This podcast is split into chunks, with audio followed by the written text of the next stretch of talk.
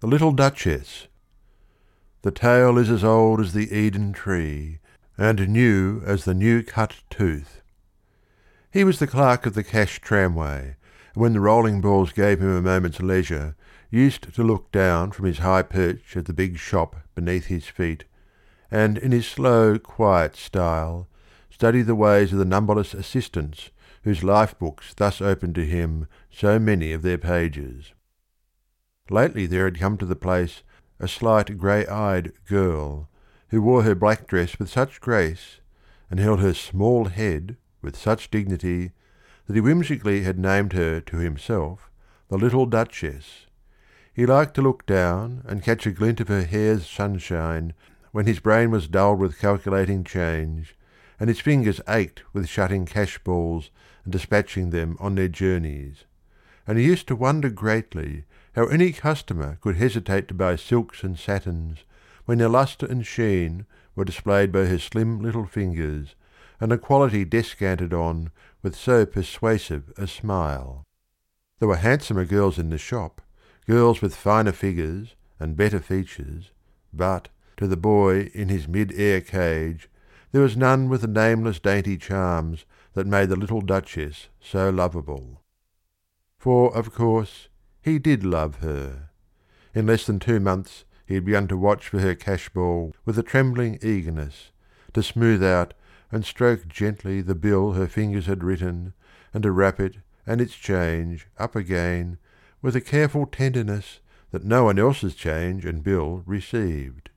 He had spoken to her half a dozen times in all, twice at the door on leaving, weather remarks, to which she had responded graciously once or twice about bills that she had come to rectify at the desk, and once he had had the great good fortune to find and return a handkerchief she had dropped.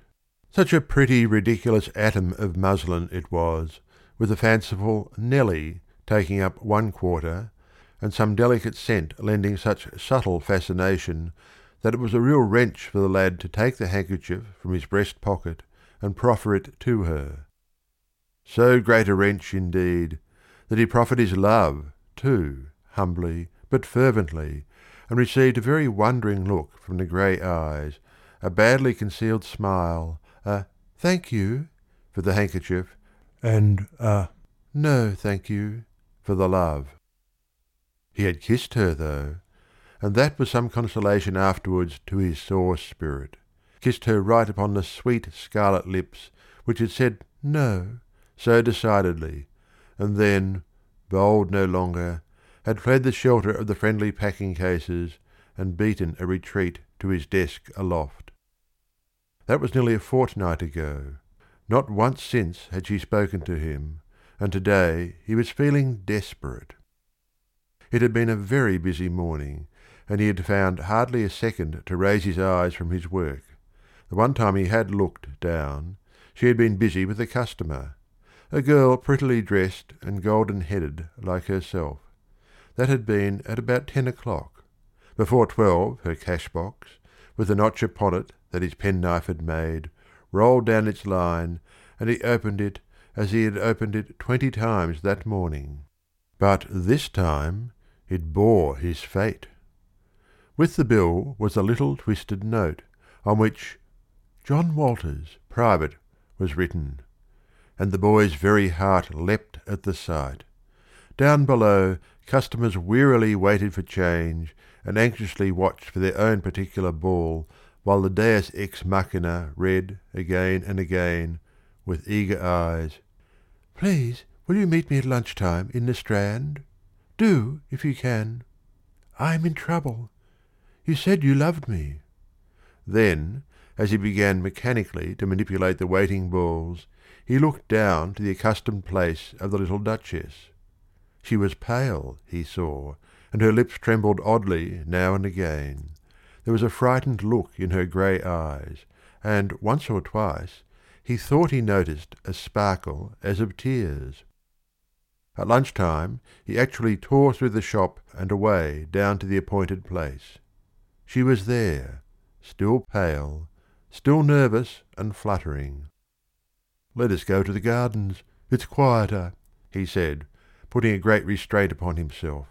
Then, when at last they were within the gates, God bless you for this, Nellie. What? said the girl, with uncertainty, but not looking at the plain, rugged face that was all aglow with love for her. For telling me about the worry, asking me to come. Oh, God bless you, Nellie. Now, tell me. She sat down on the seat and began to cry, quietly and miserably, until the boy was almost beside himself. At last, between the sobs, he learned her trouble, which was grave indeed. She and her sister had very much wanted to go to a certain ball, and, more than that, to have new dresses for it, of soft white Liberty silk, such as she cut off daily for fortunate customers. But her purse was empty, so in their emergency the sisters had hit upon a plan, questionable indeed, but not dishonestly meant. The sister came to the silk counter and purchased thirty yards of silk, paying fifteen shillings for it instead of three pounds and fifteen shillings. That was on account I was only taking a little credit like other customers, said the little Duchess, with a haughty movement of the head. On Saturday I was going to make out a bill for an imaginary customer, and send the three pound up to the desk to you. Don't imagine I would really wrong the firm by a halfpenny. Oh, no, cried the boy eagerly. It's all right. That's not all. The girl began to cry again, hopelessly, miserably. I had no money to get the dresses made, and the next customer paid two pounds and ten shillings, and and I only sent ten shillings up to you. I wanted to make it just five pounds I had borrowed. I thought I might borrow enough, as I was borrowing. Don't forget, I would rather have died than have stolen the five pounds, Mr. Walters. Of course, of course, I understand, said the cash clerk, seeing it was a worse fix than he had imagined, but longing to take her in his arms and kiss away the tears. And then that horrid Mr. Greaves, who signed first in a hurry, asked for my book, and took it for something, and then sent it up to the desk, and the figures are all confused. And the check leaf isn't the same as I sent to you. I hadn't time to make it right, and when the books are compared tonight, it will be noticed, and I shall get into trouble. And oh, I am so miserable. The little Duchess was sobbing pitifully. He kissed her, this time in earnest, on the lips, the cheeks, the hair, the tear wet eyes. He only recollected himself when a gardener's form, and especially his smile, obtruded themselves upon their notice, and they sat apart, looking foolish, until the two o'clock bells made them hurry back to the shop. I'll put everything right, don't you worry, he said, and she smiled relievedly and went to her counter. That afternoon he did what all the other years of his life he had deemed it impossible for him to do. He made a neat alteration in his books so that the five pounds in question would not be missed. To morrow, he resolved, he would take five pounds of his own and pay it into the account of the firm. The little Duchess should be his debtor and run no more risks. But, alas, for the morrow! Before he had fairly taken his seat in the morning, before Nellie had finished fastening at her neck the violets he had brought her, some words were said at his elbow, and he slowly became aware that he surely it was a dream was being arrested for defalcations in his accounts. He learned that for some time past the firm had been aware of considerable discrepancies in the books, and had placed a detective accountant in the office. Last night, for the first time, the man had discovered, as he thought, a clue, and had convinced the firm that in Walters he had found the offender. The lad was ashen pale, horror stricken, as he realized how these things must go against him. He could not drag in the name of the little Duchess. Even if he did, it would not avail him much. He certainly had altered his books, and to mention the girl's share would only be to have two of them brought to trial, and perhaps to jail. The little Duchess in jail! That hair catching the prison yard sunshine! that slender form clad in the garments of shame. The boy drew a deep breath, gave one very wistful glance at the silk counter, and then walked straight to the manager's room, followed by the policeman. I took the five yesterday and brought it back to-day. On my oath before God, sir, I have never misapplied one farthing of my moneys. His voice trembled in its eagerness, the deep-set eyes gleamed, and the white lips worked. Your purpose, Walters? The manager looked hard, disbelieving. Direst need. I believe me, sir, I have served you three years honestly as man can serve. Yesterday I borrowed this money and brought it back this morning. Don't ruin my whole life for that one act. Your pressing need yesterday? John drew a deep breath again. I can't well tell you. Then the heads of the firm came in, indignant at their misused trust, and they scorned his story. The defalcations amounted to almost fifty pounds in all, and he had confessed to five, which had been found upon him. Of course, he and no other was the offender, and they must teach their employees a lesson. So John walked down that long shop by the side of the official, his head very erect, his face pale, and his knees shaking. All his life he would remember the glances of pity, curiosity, and disdain that met him on every side. As he passed the silk counter, the little Duchess was measuring a great piece of rose red, sheeny satin, that gleamed warm and beautiful beneath her hands. She was very white, and in her eyes was a look of abject horror and entreaty. His eyes reassured her, and he passed on and out of the door.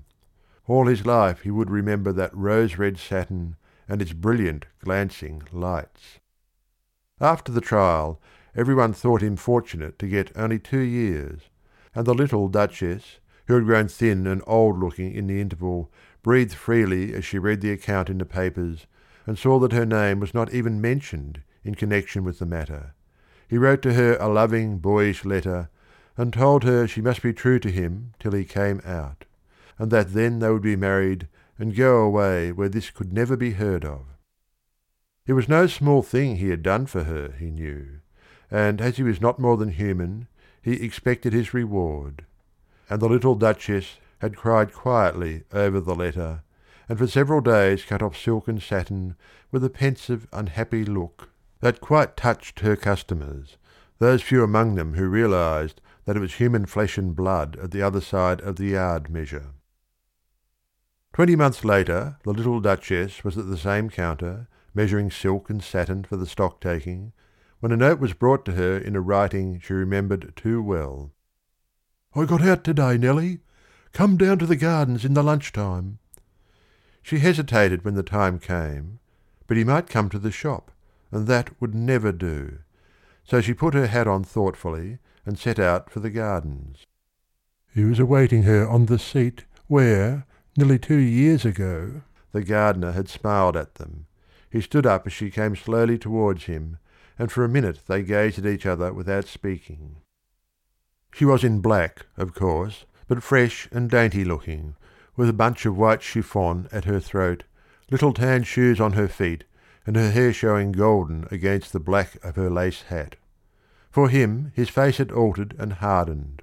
The once thick curling hair was horribly short, his hands were rough and unsightly, his clothes hung awkwardly upon him, and his linen was doubtful. The little Duchess, he said dully. Then he put out his hand, took her small gloved one, and looked at it curiously. I'm I'm glad you're out, she said, carefully looking away from him. Yes, we must be married now, Nellie. That's all I've had to think about all this awful time. His face flushed a little, and his eyes lightened. It's good not to see the walls, he added, looking round at the spring's brave show, then away to the blue sparkle in the bay and the glancing sails. We mustn't talk of that time, though, ever, eh, Nellie? No, she said, regarding her brown shoes intently. His eye noted the smooth roundness of her cheek, the delicate pink that came and went, the turn of the white neck. Aren't you going to kiss me, Nellie? he said, slowly, and he drew her a little strangely and awkwardly to him. Then she spoke. "I knew it wouldn't be any use, and you'd never have any money or get a place after this. We couldn't be married on nothing, and it would only drag you down to have me, too. I'm not worthy of you." "Well, little Duchess," he said softly, as she stopped and faltered. A slow smile crept over his face, and his deep set eyes lighted up with tenderness. Not worthy! His little Duchess! Then the crimson rushed into her face, and she flung up her head defiantly. "I married the new shop walker four months ago." You have been listening to Two Stories by Ethel Turner, narrated by Denis Daly. This recording may be freely downloaded and distributed as long as Voices of Today is credited as the author. It may not be used for commercial purposes or distributed in an edited or remixed form. For further information about Voices of Today or to explore its catalogue, please visit voicesoftoday.org. Thank you for listening.